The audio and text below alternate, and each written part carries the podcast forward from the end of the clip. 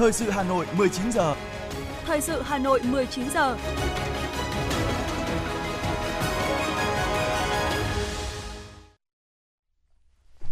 Xin kính chào quý vị và các bạn. Xin được đồng hành cùng quý vị thính giả trong 30 phút của chương trình Thời sự tối nay, thứ tư ngày 1 tháng 3 năm 2023. Những nội dung chính sẽ được đề cập đến trong chương trình. Ban chấp hành Trung ương Đảng giới thiệu nhân sự để bầu Chủ tịch nước. Thị trường ngày đầu tháng 3, giá xăng, giá cước vận tải giảm, giá thép xây dựng tăng. Việt Nam giành 3 huy chương vàng cuộc thi tìm kiếm tài năng toán học quốc tế năm 2023. Trong phần tin thế giới có những thông tin đáng chú ý. Nga nêu các điều khoản không thể thương lượng trong cuộc đàm phán với Ukraine. Cúm gia cầm tăng nhiều địa phương của Trung Quốc. Sau đây là phần nội dung chi tiết. Thưa quý vị và các bạn, ngày hôm nay tại trụ sở Trung ương Đảng, Ban chấp hành Trung ương Đảng khóa 13 đã họp để xem xét và cho ý kiến về công tác cán bộ. Ban chấp hành Trung ương Đảng đã quyết định như sau. 1 quyết định giới thiệu nhân sự để bầu giữ chức Chủ tịch nước Cộng hòa xã hội chủ nghĩa Việt Nam nhiệm kỳ 2021-2026. 2. Bầu bổ sung 3 ủy viên Ủy ban Kiểm tra Trung ương khóa 13 gồm các đồng chí Nguyễn Mạnh Hùng, Vụ trưởng Vụ địa bàn 1, Cơ quan Ủy ban Kiểm tra Trung ương, Đinh Hữu Thành, Ủy viên Ban Thường vụ tỉnh ủy, Chủ nhiệm Ủy ban Kiểm tra tỉnh ủy Quảng Bình, Lê Văn Thành, Ủy viên Ban Thường vụ Thành ủy, Chủ nhiệm Ủy ban Kiểm tra Thành ủy Cần Thơ. Thưa quý vị, ngày hôm nay, Tổng thư ký Quốc hội Bùi Văn Cường đã có thông báo về chương trình kỳ họp bất thường lần thứ tư Quốc hội khóa 15 khai mạc vào sáng mai. Thông báo nêu, căn cứ Hiến pháp nước Cộng hòa xã hội chủ nghĩa Việt Nam, Luật Tổ chức Quốc hội số 57 năm 2014 QH13 đã được bổ sung một số điều theo Luật số 65 năm 2020 QH14 Nội quy kỳ họp Quốc hội ban hành kèm theo nghị quyết số 102 năm 2015 QH13 ngày 24 tháng 11 năm 2015 của Quốc hội. Ủy ban Thường vụ Quốc hội khóa 15 quyết định triệu tập kỳ họp bất thường lần thứ tư Quốc hội khóa 15 để kiện toàn nhân sự Chủ tịch nước Cộng hòa xã hội chủ nghĩa Việt Nam. Kỳ họp bất thường lần thứ tư Quốc hội khóa 15 diễn ra trong buổi sáng ngày mai tại nhà Quốc hội. Theo chương trình, lễ tuyên thệ của Chủ tịch nước Cộng hòa xã hội chủ nghĩa Việt Nam sẽ được truyền hình phát thanh trực tiếp trên kênh VTV1 Đài truyền hình Việt Nam, kênh VOV1 Đài tiếng nói Việt Nam và truyền hình Quốc hội Việt Nam trong khoảng thời gian từ 10 giờ đến 11 giờ sáng cùng ngày. Thưa quý vị và các bạn, chiều nay, Phó Chủ tịch Ủy ban nhân dân thành phố Dương Đức Tuấn đã tiếp và làm việc với đoàn công tác do ông Olivier Beck, Bộ trưởng đặc trách ngoại thương thu hút nước ngoài của Pháp và người Pháp nước ngoài làm trưởng đoàn. Tại buổi tiếp, hai bên đã cùng nhau trao đổi tháo gỡ những khó khăn vướng mắc và tiến độ dự án đường sắt đô thị số 3 nhổn ga Hà Nội. Đồng thời, phía Pháp cũng đề xuất hỗ trợ Hà Nội triển khai nghiên cứu 3 dự án gồm cải tạo nâng cấp cầu Long Biên, xây dựng chợ đầu mối và mở rộng cảng hàng không quốc tế nội bài. Đánh giá cao thiện trí, truyền thống và mối quan hệ tốt đẹp giữa hai đất nước, giữa Hà Nội và một số vùng địa phương của Pháp – Phó Chủ tịch Ủy ban nhân dân thành phố Hà Nội Dương Đức Tuấn thông tin hiện chính phủ và các bộ ngành liên quan cùng Ủy ban nhân dân thành phố Hà Nội đang tập trung hoàn thiện các thủ tục để sớm nhất trong tháng 3 có thể thông qua chủ trương điều chỉnh đầu tư dự án đường sắt nhổn ga Hà Nội nhằm tạo điều kiện cho các nhà thầu tiếp tục thi công và phân đấu đến tháng 8 năm nay đưa vào vận hành khai thác 8,5 km trên cao từ nhổn đến cầu giấy. Với dự án cải tạo cầu Long Biên, lãnh đạo thành phố mong muốn cùng phía bạn thành lập tổ công tác để nghiên cứu sâu hơn, phục hồi và bảo tồn công trình một cách toàn diện. Dự án xây dựng chợ đầu mối sẽ được cập nhật trong quá trình điều chỉnh quy hoạch chung thủ đô đến năm 2050 đang được hoàn thiện. Phó Chủ tịch Ủy ban nhân dân thành phố cũng đề xuất chính phủ Pháp hỗ trợ Hà Nội nghiên cứu xây dựng sân bay thứ hai ở phía Nam.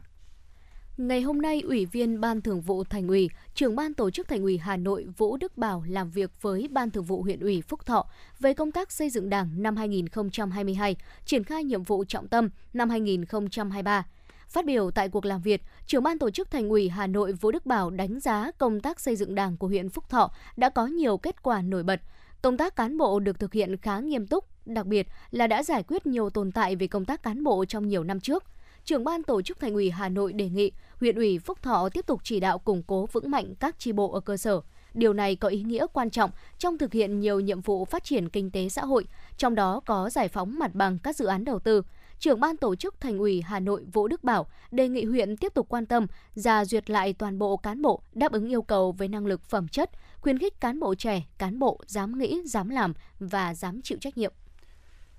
Sáng nay, Ban chấp hành Liên hiệp các tổ chức hữu nghị thành phố Hà Nội đã tiến hành kiện toàn lãnh đạo chủ chốt. Ủy viên Ban Thường vụ Thành ủy Nguyễn Lan Hương, Chủ tịch Ủy ban Mặt trận Tổ quốc thành phố tham dự. Thực hiện thông báo của Thành ủy Hà Nội về công tác cán bộ và quyết định của Ủy ban nhân dân thành phố về điều động viên chức, hội nghị đã biểu quyết bầu ông Nguyễn Ngọc Kỳ tham gia Ban chấp hành, Ban Thường vụ, giữ chức Chủ tịch Liên hiệp các tổ chức hữu nghị thành phố Hà Nội nhiệm kỳ 2022-2027. Ủy viên Ban Thường vụ Thành ủy Nguyễn Lan Hương, Chủ tịch Ủy ban Mặt trận Tổ quốc thành phố thôi kiêm nhiệm chức danh Chủ tịch Liên hiệp.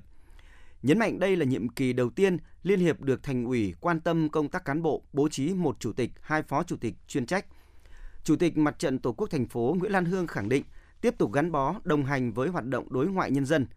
Phát biểu nhận nhiệm vụ, ông Nguyễn Ngọc Kỳ, Chủ tịch Liên hiệp các tổ chức hữu nghị thành phố Hà Nội cam kết nỗ lực cùng tập thể ban chấp hành kế thừa phát huy phương châm chủ động, linh hoạt, sáng tạo, hiệu quả để công tác đối ngoại nhân dân của thủ đô giữ vững vị thế dẫn đầu hệ thống liên hiệp hữu nghị cả nước.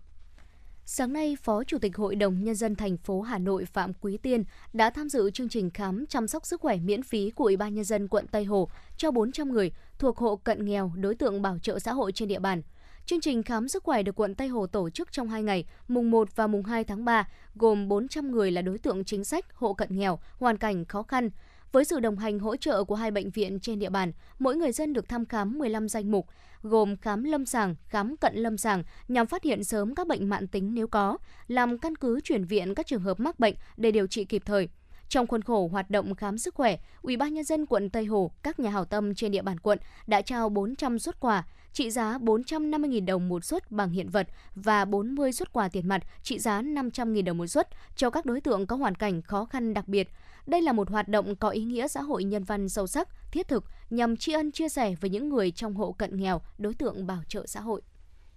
Hôm nay tại Hà Nội, Cục gìn giữ hòa bình Việt Nam, Bộ Quốc phòng tổ chức hội nghị lập kế hoạch lần cuối cho diễn tập thực địa cuối kỳ nhóm chuyên gia gìn giữ hòa bình chu kỳ 4 2021-2023 trong khuôn khổ Hội nghị Bộ trưởng Quốc phòng các nước ASEAN mở rộng ADMM. Tại hội nghị, đại biểu các nước đã thảo luận đi đến thống nhất các nội dung chuyên môn, kỹ thuật liên quan đến việc lập kế hoạch lần cuối và tham quan địa điểm tổ chức diễn tập cuối kỳ nhóm chuyên gia gìn giữ hòa bình chu kỳ 4 2021-2023 trong khuôn khổ Hội nghị Bộ trưởng Quốc phòng các nước ASEAN mở rộng dự kiến được tổ chức vào tháng 9 năm nay tại Việt Nam. Việc chủ động phối hợp với Nhật Bản đồng chủ trì nhóm chuyên gia gìn giữ hòa bình chu kỳ 4 trong khuôn khổ Hội nghị Bộ trưởng Quốc phòng các nước ASEAN mở rộng tiếp tục khẳng định vai trò uy tín vị thế và đóng góp của Việt Nam trong các cơ chế hợp tác đa phương về gìn giữ hòa bình Liên Hợp Quốc trong khu vực, góp phần tăng cường hợp tác giữa các quốc gia thành viên ADMM cộng. Sáng nay, Ban Chỉ huy quân sự quận Hoàng Mai tổ chức lễ gia quân huấn luyện năm 2023 cho hơn 300 cán bộ chiến sĩ thuộc Ban Chỉ huy quân sự quận, lực lượng quân sự phường và lực lượng tự vệ các cơ quan đơn vị trên địa bàn quận. Tại lễ gia quân huấn luyện, Hội đồng thi đua khen thưởng Ban chỉ huy quân sự quận Hoàng Mai đã tổ chức phát động thi đua huấn luyện giỏi, đoàn kết tốt, kỷ luật nghiêm, sẵn sàng chiến đấu cao với các chỉ tiêu phấn đấu là 100% đơn vị tổ chức huấn luyện, quân số đạt từ 98% trở lên, kết quả 100% đạt yêu cầu, có 85% khá giỏi. Nhằm nâng cao khả năng sẵn sàng chiến đấu của lực lượng vũ trang thị xã, Ban Chỉ huy quân sự thị xã Sơn Tây tổ chức lễ giao quân huấn luyện năm 2023 và phát động thi đua huấn luyện giỏi, đoàn kết tốt, kỷ luật nghiêm, sẵn sàng chiến đấu cao, an toàn tuyệt đối.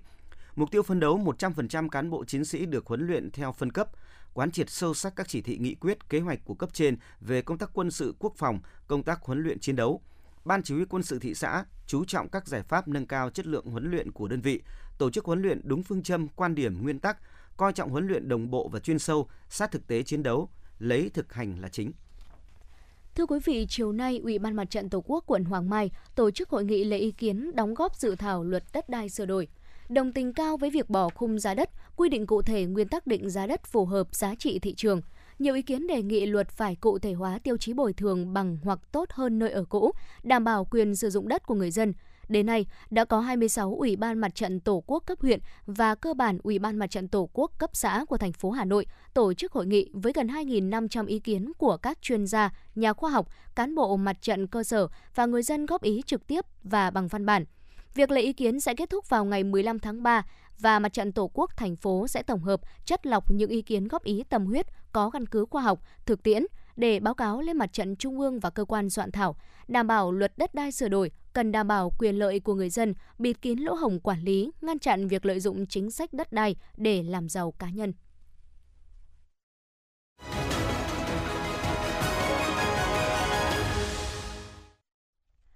Thưa quý vị, một số kinh tin kinh tế sẽ tiếp nối chương trình thời sự tối nay. Thưa quý vị và các bạn, tại tọa đàm triển vọng kinh tế tài chính thế giới năm 2023 và tác động đối với Việt Nam do Bộ Ngoại giao và Ngân hàng Standard Chartered phối hợp tổ chức, ông Tim Talafaran, chuyên gia kinh tế phụ trách Thái Lan và Việt Nam, Ngân hàng Standard Chartered nhận định, năm 2022 vừa qua, thế giới đối mặt với nhiều khó khăn, nhưng Việt Nam vẫn là một trong những quốc gia có mức tăng trưởng mạnh trên thế giới. Theo ông Tim Lila Fahan, lạm phát tại nhiều nước trên thế giới tăng mạnh nhưng tại Việt Nam, lạm phát vẫn ở mức thấp. Tiếp nối đà phục hồi tăng trưởng của năm 2022, nền kinh tế Việt Nam sẽ có tốc độ tăng GDP đạt 7,2% trong năm nay và 6,7% trong năm tới 2024. Dự kiến lạm phát năm nay tăng khoảng 6%, cán cân thương mại có thể được cải thiện. Liên đoàn Thương mại và Công nghiệp Việt Nam VCCI đề xuất gia hạn thời gian nộp thuế giá trị gia tăng, thuế thu nhập doanh nghiệp, thuế thu nhập cá nhân và tiền thuê đất trong năm 2023 thêm 6 tháng vì các loại thuế phí thu dồn vào cuối năm khiến doanh nghiệp khó khăn về dòng tiền. VCCI nhận định năm 2023 được dự đoán sẽ tiếp tục là một năm khó khăn về dòng vốn đối với các doanh nghiệp do những biến động kinh tế vĩ mô tại Việt Nam và trên thế giới. Do đó, nếu lùi thời gian nộp 4 loại thuế phí thì sẽ giúp tháo gỡ được sự mất cân bằng về dòng tiền giữa công và tư, góp phần rất lớn để doanh nghiệp thúc đẩy sản xuất kinh doanh và thưởng Tết cho người lao động. Hôm nay là thời điểm điều chỉnh giá xăng dầu theo chu kỳ của Liên Bộ Tài chính Công Thương. Sau điều chỉnh của Liên Bộ Công Thương Tài chính, giá xăng RON 953 giảm xuống mức 23.320 đồng, giảm 120 đồng một lít. Xăng E5 RON 92 là 22.420 đồng, giảm 120 đồng một lít giá các mặt hàng dầu có loạt tăng, có loại giảm. Cụ thể, dầu diesel là 20.250 đồng một lít, giảm 550 đồng. Dầu hỏa có mức giá mới là 20.470 đồng, giảm 370 đồng. Dầu ma rút tăng 300 đồng 1 kg, có giá mới là 14.550 đồng trên 1 kg. Thực hiện nghị quyết số 01 của Chính phủ về các giải pháp thực hiện kế hoạch phát triển kinh tế xã hội năm 2023, trong đó việc bình ổn giá cả và kiểm soát lạm phát là một trong những nhiệm vụ trọng tâm – chỉ khoảng 2 tuần sau khi hết kỳ nghỉ Tết Nguyên đán, ngành đường sắt đã có chính sách giảm giá vé lên đến 40% cho hành khách mua vé sớm. Ngoài ra, khách đoàn, khách cá nhân mua vé khứ hồi cũng nhận được nhiều ưu đãi. Theo lãnh đạo Tổng Công ty Đường sắt Việt Nam, ngoài các chính sách giảm giá vé được triển khai từ đầu Hà Nội, các chặng Sài Gòn Đà Nẵng, Sài Gòn Nha Trang cũng đang có các chính sách giảm giá vé lên đến 30%. Nhà sản xuất thép Pomina mới đây đã điều chỉnh giá bán tăng hơn 1 triệu đồng một tấn, đưa giá thép xây dựng của thương hiệu này lên gần 17,5 triệu đồng một tấn. Các công ty thép khác như Vinakioi, thép miền Nam đều ghi nhận giá bán vượt 16 triệu đồng một tấn. Các hãng thép khác như Hòa Phát, Việt Ý, Thái Nguyên cũng có giá bán ra gần 16 triệu đồng một tấn. Với giá xuất bán tại các nhà máy kể trên, giá bán lẻ tại các cửa hàng sẽ đội thêm vài triệu đồng một tấn, chủ yếu là phí vận chuyển từ nhà máy đến nơi tiêu thụ. Thưa quý vị và các bạn, được công nhận là huyện đạt chuẩn nông thôn mới năm 2020, huyện Thanh Oai đang tiếp tục nỗ lực hướng đến mục tiêu về đích nông thôn mới nâng cao vào năm 2025 và trở thành quận giai đoạn 2025-2030. Hiện tại, huyện Thanh Oai đang thực hiện các giải pháp phát triển nông nghiệp đô thị sinh thái hướng đến xây dựng nông thôn mới nâng cao, đi vào chiều sâu, tiệm cận tiêu chí đô thị. Năm 2022, dù đối diện với nhiều khó khăn, song huyện Thanh Oai đã đạt được những kết quả đáng ghi nhận. Trong đó, Thanh Oai đã hoàn thành và vượt kế hoạch 16 trên 16 chỉ tiêu kinh tế xã hội. Cụ thể, tổng giá trị sản xuất năm 2022 đạt trên 24.400 tỷ đồng, tăng 13,7% so với năm trước. Thu nhập bình quân của huyện đạt 67,9 triệu đồng một người, tăng 7,8 triệu đồng so với năm trước từ những kết quả trong phát triển kinh tế đã tạo nguồn lực cho các địa phương xây dựng nông thôn mới nâng cao kiểu mẫu. Tính đến hết năm 2022, huyện có thêm 5 xã về đích nông thôn mới nâng cao là Tân Ước, Liên Châu, Kim Thư, Dân Hòa, Cao Dương và một xã về đích nông thôn mới kiểu mẫu là Hồng Dương. Nhờ có chương trình xây dựng nông thôn mới, sự hỗ trợ của thành phố, sự đồng lòng của người dân mà Thanh Oai ngày càng có nhiều tuyến đường lớn với tranh tường, hoa nở, tạo điều kiện cho giao thông đi lại thuận tiện. Những cơ hội giao thương mới được mở ra giúp người dân nâng cao thu nhập, cải thiện đời sống. Bà Nguyễn Thị Cứu, thôn Bùi Xá, xã Tam Hưng và chị Phương Thị Minh Trăng, hợp tác xã Tam Hưng, huyện Thanh Oai cho biết. Ngoài cái công tác sản xuất thì ờ, trong thôn xóm thì thường xuyên là tham gia các cái câu lạc bộ văn hóa văn nghệ thể dục thể thao và đường làng ngõ xóm là thường xuyên được uh, uh, vệ sinh sạch sẽ với hàng tuần coi như xã phát động là hàng tuần duy trì hàng tuần và chủ nhật thứ bảy chủ nhật hàng tuần là phải vệ sinh đường làng ngõ xóm cho sạch sẽ. Từ khi xã nhà được làm một cái chương trình về nông thôn mới thì đường xá được xây dựng mở mở rộng thêm. Ờ, chúng tôi có thể đi được ờ, bằng xe máy xuống tận bờ các cái công nông hay là máy gặt có thể xuống được tận ruộng thuận tiện cho việc chuyên chở hàng hóa.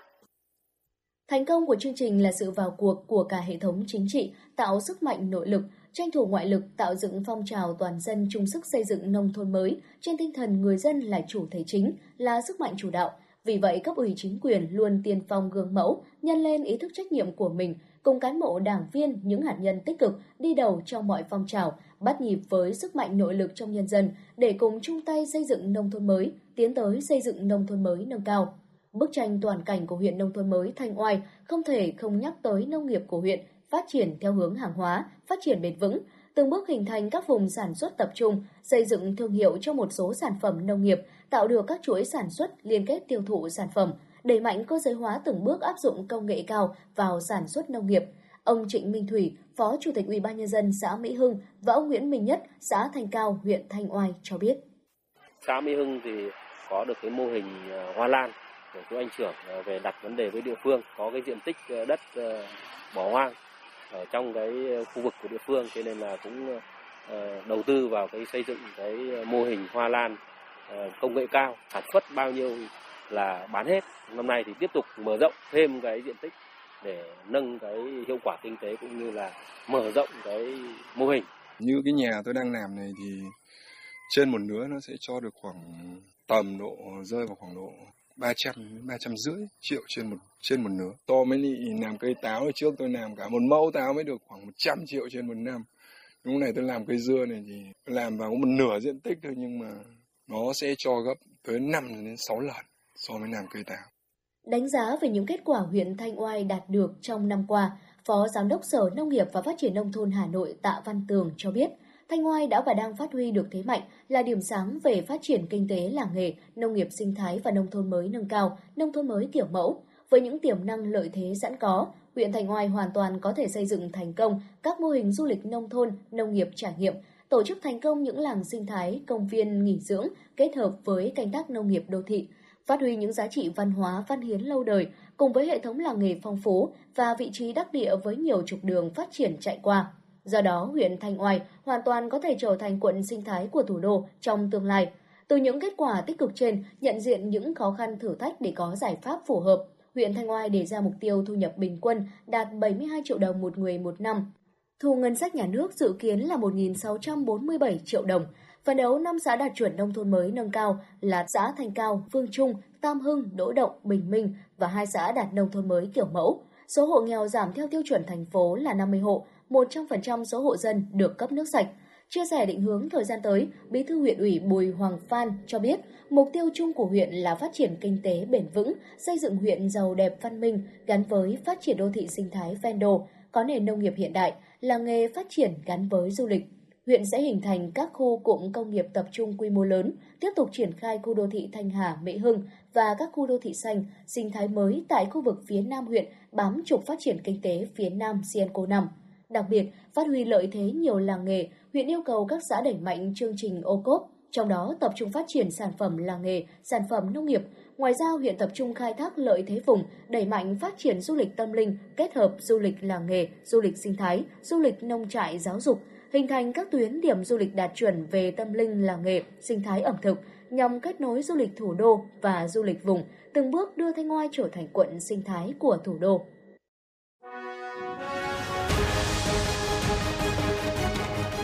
Thời sự Hà Nội, nhanh, chính xác, tương tác cao.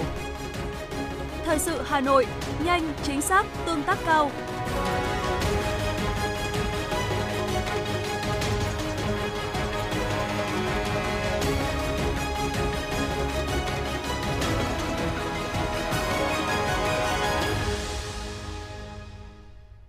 Mời quý vị và các bạn nghe tiếp phần tin. Sáng nay, tại di tích quốc gia đặc biệt đền Voi Phục, quận ủy, hội đồng nhân dân, ủy ban nhân dân, ủy ban mặt trận tổ quốc quận Ba Đình trang trọng tổ chức khai mạc lễ hội tưởng niệm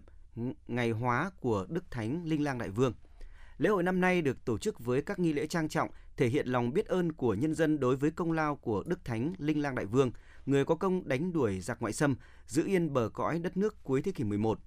Phát biểu tại buổi lễ, Chủ tịch Ủy ban nhân dân quận Ba Đình Tạ Nam Chiến khẳng định, lễ hội truyền thống là dịp ôn lại công lao của Đức Thánh Linh Lang Đại Vương, người có công trong cuộc đấu tranh chống giặc ngoại xâm bảo vệ nền độc lập tự chủ của dân tộc. Đồng thời tri ân Đức Thánh và các anh hùng liệt sĩ của dân tộc đã hy sinh trong các thời kỳ chống quân xâm lược bảo vệ Tổ quốc. Thông qua lễ hội sẽ góp phần giáo dục, tuyên truyền những giá trị văn hóa đặc sắc của lễ hội và di tích đến với đông đảo nhân dân, qua đó tiếp tục bảo tồn và phát huy giá trị lịch sử văn hóa cấp quốc gia đền voi phục và truyền thống yêu nước, đạo lý uống nước nhớ nguồn của dân tộc. Cũng trong sáng nay, tức mùng 10 tháng 2 âm lịch, tại di tích lịch sử cấp quốc gia Đình Mai Động, Đảng ủy, Ủy ban nhân dân, Ủy ban Mặt trận Tổ quốc cùng đoàn thể nhân dân phường Mai Động đã trang trọng tổ chức lễ kỷ niệm 1980 năm ngày hóa của tướng Đô úy Tam Trình, vị thành hoàng làng, người đã có công phủ trương lập quốc và lập ra làng Mai Động, truyền dạy nghề luyện võ và làm đậu phụ cho người dân Mai Động, chính là nghề làm đậu phụ mơ nổi tiếng ngày nay. Buổi lễ đã ôn lại công lao to lớn của tướng Đô úy Tam Trinh với những trang sử vẻ vang hào hùng của dân tộc ta trong công cuộc đấu tranh bảo vệ đất nước – qua đó tuyên truyền, giáo dục cho thế hệ trẻ về truyền thống yêu nước và đạo lý uống nước nhớ nguồn của dân tộc, phát huy niềm tự hào cho mỗi người dân, góp phần xây dựng đất nước giàu mạnh, thủ đô thanh lịch văn minh. Cả 22 học sinh Việt Nam tham gia chung kết cuộc thi tìm kiếm tài năng toán học quốc tế 2023 đều đã đạt giải. Trong số 22 em tham dự có 3 học sinh giành huy chương vàng, 8 học sinh giành huy chương bạc, 9 học sinh giành huy chương đồng và 2 học sinh đạt giải khuyến khích. Ba huy chương vàng thuộc về Trần Nguyễn Hoàng Lan, học sinh lớp 3 trường tiểu học Archimedes Academy Hà Nội, Hoàng Hải Nam, học sinh lớp 8 trường Trung học cơ sở Hoàng Mai Hà Nội và Trần Minh Đức, học sinh lớp 11 trường Trung học phổ thông chuyên Hà Nội Amsterdam Hà Nội. Lễ trao giải và vinh danh các thí sinh diễn ra tối 28 tháng 2 tại Bangkok, Thái Lan. Bộ Thông tin và Truyền thông vừa ban hành quyết định về sử dụng đầu số 156 thêm chức năng tiếp nhận, xử lý yêu cầu tra cứu thông tin tên miền. Bên cạnh đó, đầu số 156 tiếp nhận phản ánh về cuộc gọi rác, cuộc gọi có dấu hiệu lừa đảo qua hai hình thức thoại và tin nhắn miễn phí. Việc triển khai áp dụng thanh tra cứu thông tin trên miền áp dụng từ hôm nay. Trước đó, từ ngày 1 tháng 11 năm 2022, Bộ Thông tin và Truyền thông triển khai thí điểm đầu số 156 tiếp nhận phản ánh về cuộc gọi rác, cuộc gọi có dấu hiệu lừa đảo qua hai hình thức thoại và tin nhắn. Đây là đầu số được sử dụng thống nhất trên toàn quốc và triển khai với tất cả các nhà mạng cung cấp dịch vụ viễn thông cố định di động. Cụ thể, khách hàng gửi tin nhắn miễn phí tới đầu số 156 theo cố pháp S, số điện thoại nguồn phát tán, nội dung phản ánh, gửi 156 hoặc 5656.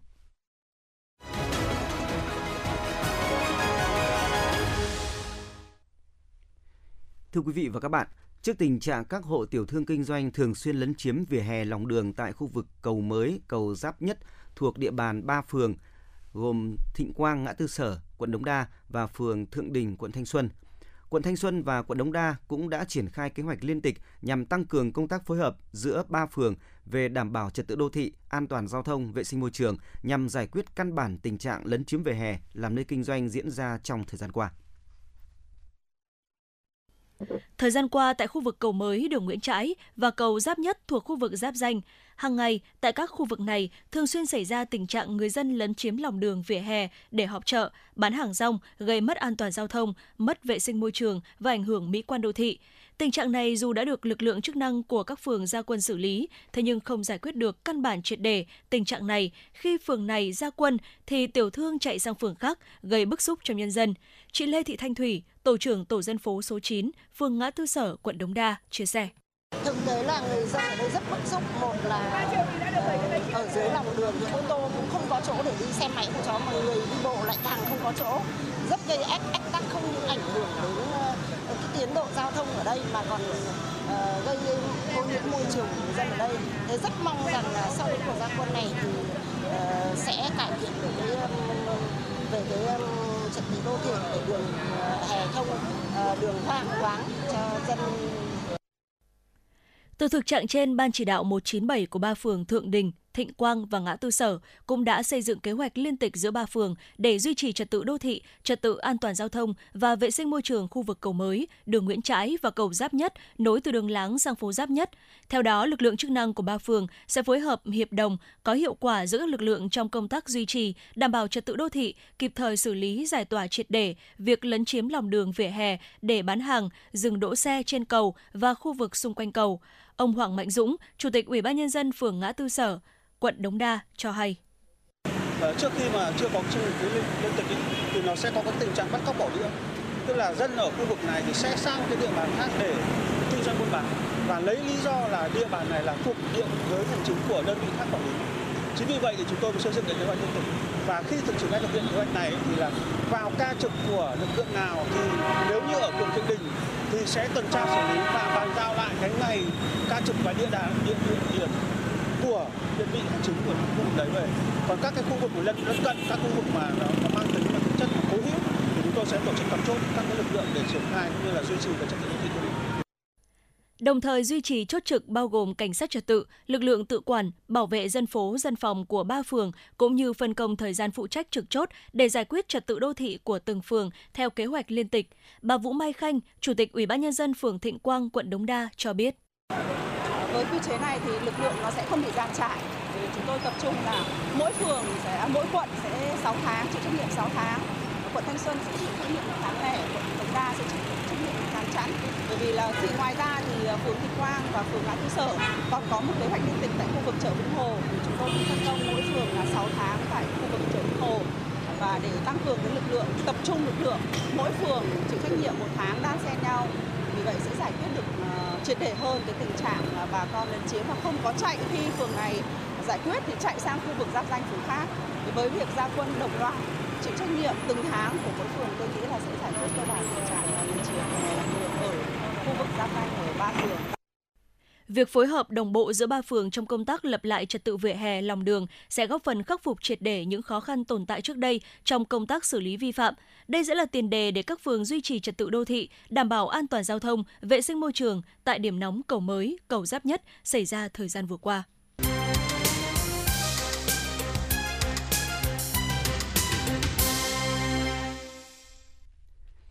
Xin chuyển sang phần tin thế giới. Thư ký báo chí Điện Kremlin Dmitry Peskov đã nói về các cuộc đàm phán hòa bình tiềm năng giữa nước này với Ukraine và cho biết có một số điều khoản mà Nga không thể thương lượng. Theo ông Peskov, Nga cũng sẽ không từ bỏ những mục tiêu nhất định trong chiến dịch quân sự đặc biệt. Hiện triển vọng đạt được thỏa thuận hòa bình giữa các bên vẫn còn xa vời khi không bên nào bày tỏ thiện chí sẵn sàng ngồi vào bàn đàm phán. Thưa quý vị, ngày 28 tháng 2 là lần thứ ba chỉ trong vòng 2 tháng, Hội đồng Bảo an Liên Hợp Quốc họp khẩn về tình hình căng thẳng leo thang ở bờ Tây. Cuộc họp diễn ra theo hình thức họp kín và theo đề nghị của các tiểu vương quốc Ả Rập Thống Nhất sau khi hàng trăm người định cư Israel tấn công, đốt phá nhà cửa và ô tô của người Palestine sinh sống ở bờ Tây hôm 26 tháng 2. Phát biểu với báo chí sau cuộc họp, Đại sứ Palestine tại Liên Hợp Quốc kêu gọi Hội đồng Bảo an Liên Hợp Quốc hành động để bảo vệ dân thường Palestine. Hãng Reuters trích dẫn các nguồn tin quen thuộc cho biết Visa và Mastercard, hai gã khổng lồ thanh toán của Mỹ, đang hoãn các kế hoạch thiết lập quan hệ đối tác mới với các công ty tiền điện tử sau một loạt vụ đổ vỡ làm lung lay niềm tin vào ngành này. Trong vài năm qua, các công ty phát hành thẻ tín dụng lớn đã bắt đầu quan tâm đến tiền điện tử khi mức độ phổ biến của loại tài sản này bùng nổ với việc công bố quan hệ đối tác với các công ty tiền điện tử và thành lập các nhóm chuyên gia để khám phá công nghệ chuỗi khối. Sự lây lan của bệnh cúm tiếp tục có chiều hướng gia tăng ở nhiều địa phương trên cả nước Trung Quốc, trong đó có cúm AH1N1 chiếm ưu thế. Thống kê của Trung tâm Cúm Quốc gia Trung Quốc cho thấy tỷ lệ dương tính với virus cúm tiếp tục gia tăng ở cả các tỉnh phía Nam và phía Bắc nước này trong tuần thứ Bảy của năm, từ 13 tháng 2 đến 19 tháng 2. Trong đó, chủng phổ biến nhất là virus cúm AH1N1 chiếm 71% tổng số mẫu virus cúm. Ngày hôm nay, lực lượng phòng cháy chữa cháy của Hy Lạp cho biết số người thiệt mạng trong vụ va chạm giữa tàu chở khách và tàu chở hàng đêm 28 tháng 2 tại thành phố Larissa, miền trung nước này đã tăng lên 26 người. Chiến dịch cứu hộ vẫn đang tiếp tục được triển khai. Người phát ngôn của lực lượng phòng cháy chữa cháy cho biết công tác cứu hộ các hành khách đang diễn ra trong điều kiện khó khăn do mức độ nghiêm trọng của vụ va chạm. Ít nhất 150 nhân viên cứu hỏa, 17 xe cứu hỏa và 20 xe cứu thương đã tham gia vào công tác cứu hộ. Dự kiến số người thiệt mạng sẽ còn tăng.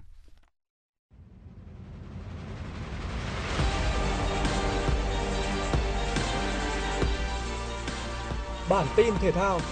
Bản tin thể thao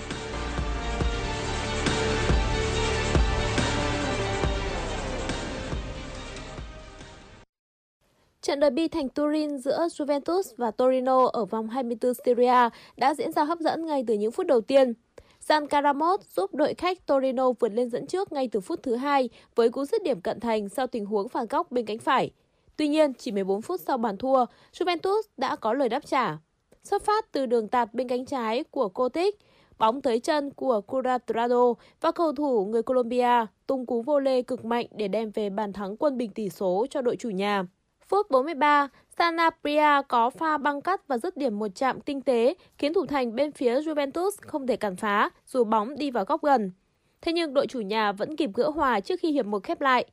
Người lập công là Danilo với cú đánh đầu hiểm hóc sau pha đá phản góc của Di Maria. Sang hiệp 2, Juventus chiếm ưu thế và có bàn thắng vươn lên dẫn trước 3-2 với pha lập công của Bremer phút 71. Tiếp đến phút 82, Adrien Rabiot đã ấn định tỷ số 4-2 cho Bà Đầm Già. Chiến thắng này đã giúp cho Juventus leo lên vị trí thứ 7 trên bảng xếp hạng và chỉ còn kém top 4 khoảng cách là 6 điểm. Novak Djokovic có trận đấu ở vòng 1 Dubai Open 2023 đối đầu với Thomas Machak. Xét mở màn, hai tay vợt liên tiếp giành break point từ game 4 đến game 6. Trong đó, Djokovic đoạt hai break point để thắng 6-3.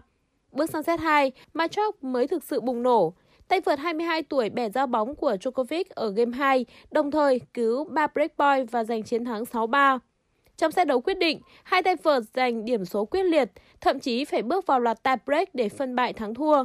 Trong màn cân não này, Djokovic đã thể hiện bản lĩnh đúng lúc khi thắng áp đảo 7-1, đồng thời khép lại trận đấu 2-1 với các tỷ số là 6-3, 3-6 và 7-6. Tiến vào vòng 2, Novak Djokovic sẽ đối đầu tay vợt người Hà Lan Talon Skrietpo. Dự báo thời tiết khu vực Hà Nội ngày và đêm mai mùng 2 tháng 3 năm 2023, khu vực trung tâm thành phố Hà Nội, ngày và đêm không mưa, sáng sớm có sương mù nhẹ, trưa chiều hứng nắng, nhiệt độ từ 17 đến 26 độ C. Quý vị và các bạn vừa nghe chương trình thời sự của Đài Phát thanh Truyền hình Hà Nội, chỉ đạo nội dung Nguyễn Kim Khiêm, chỉ đạo sản xuất Nguyễn Tiến Dũng, tổ chức sản xuất Vương Truyền, đạo diễn Kim Oanh, phát thanh viên Vương Truyền Thu Thảo cùng kỹ thuật viên Duy Anh phối hợp thực hiện. Xin kính chào và hẹn gặp lại quý vị trong những chương trình thời sự sau.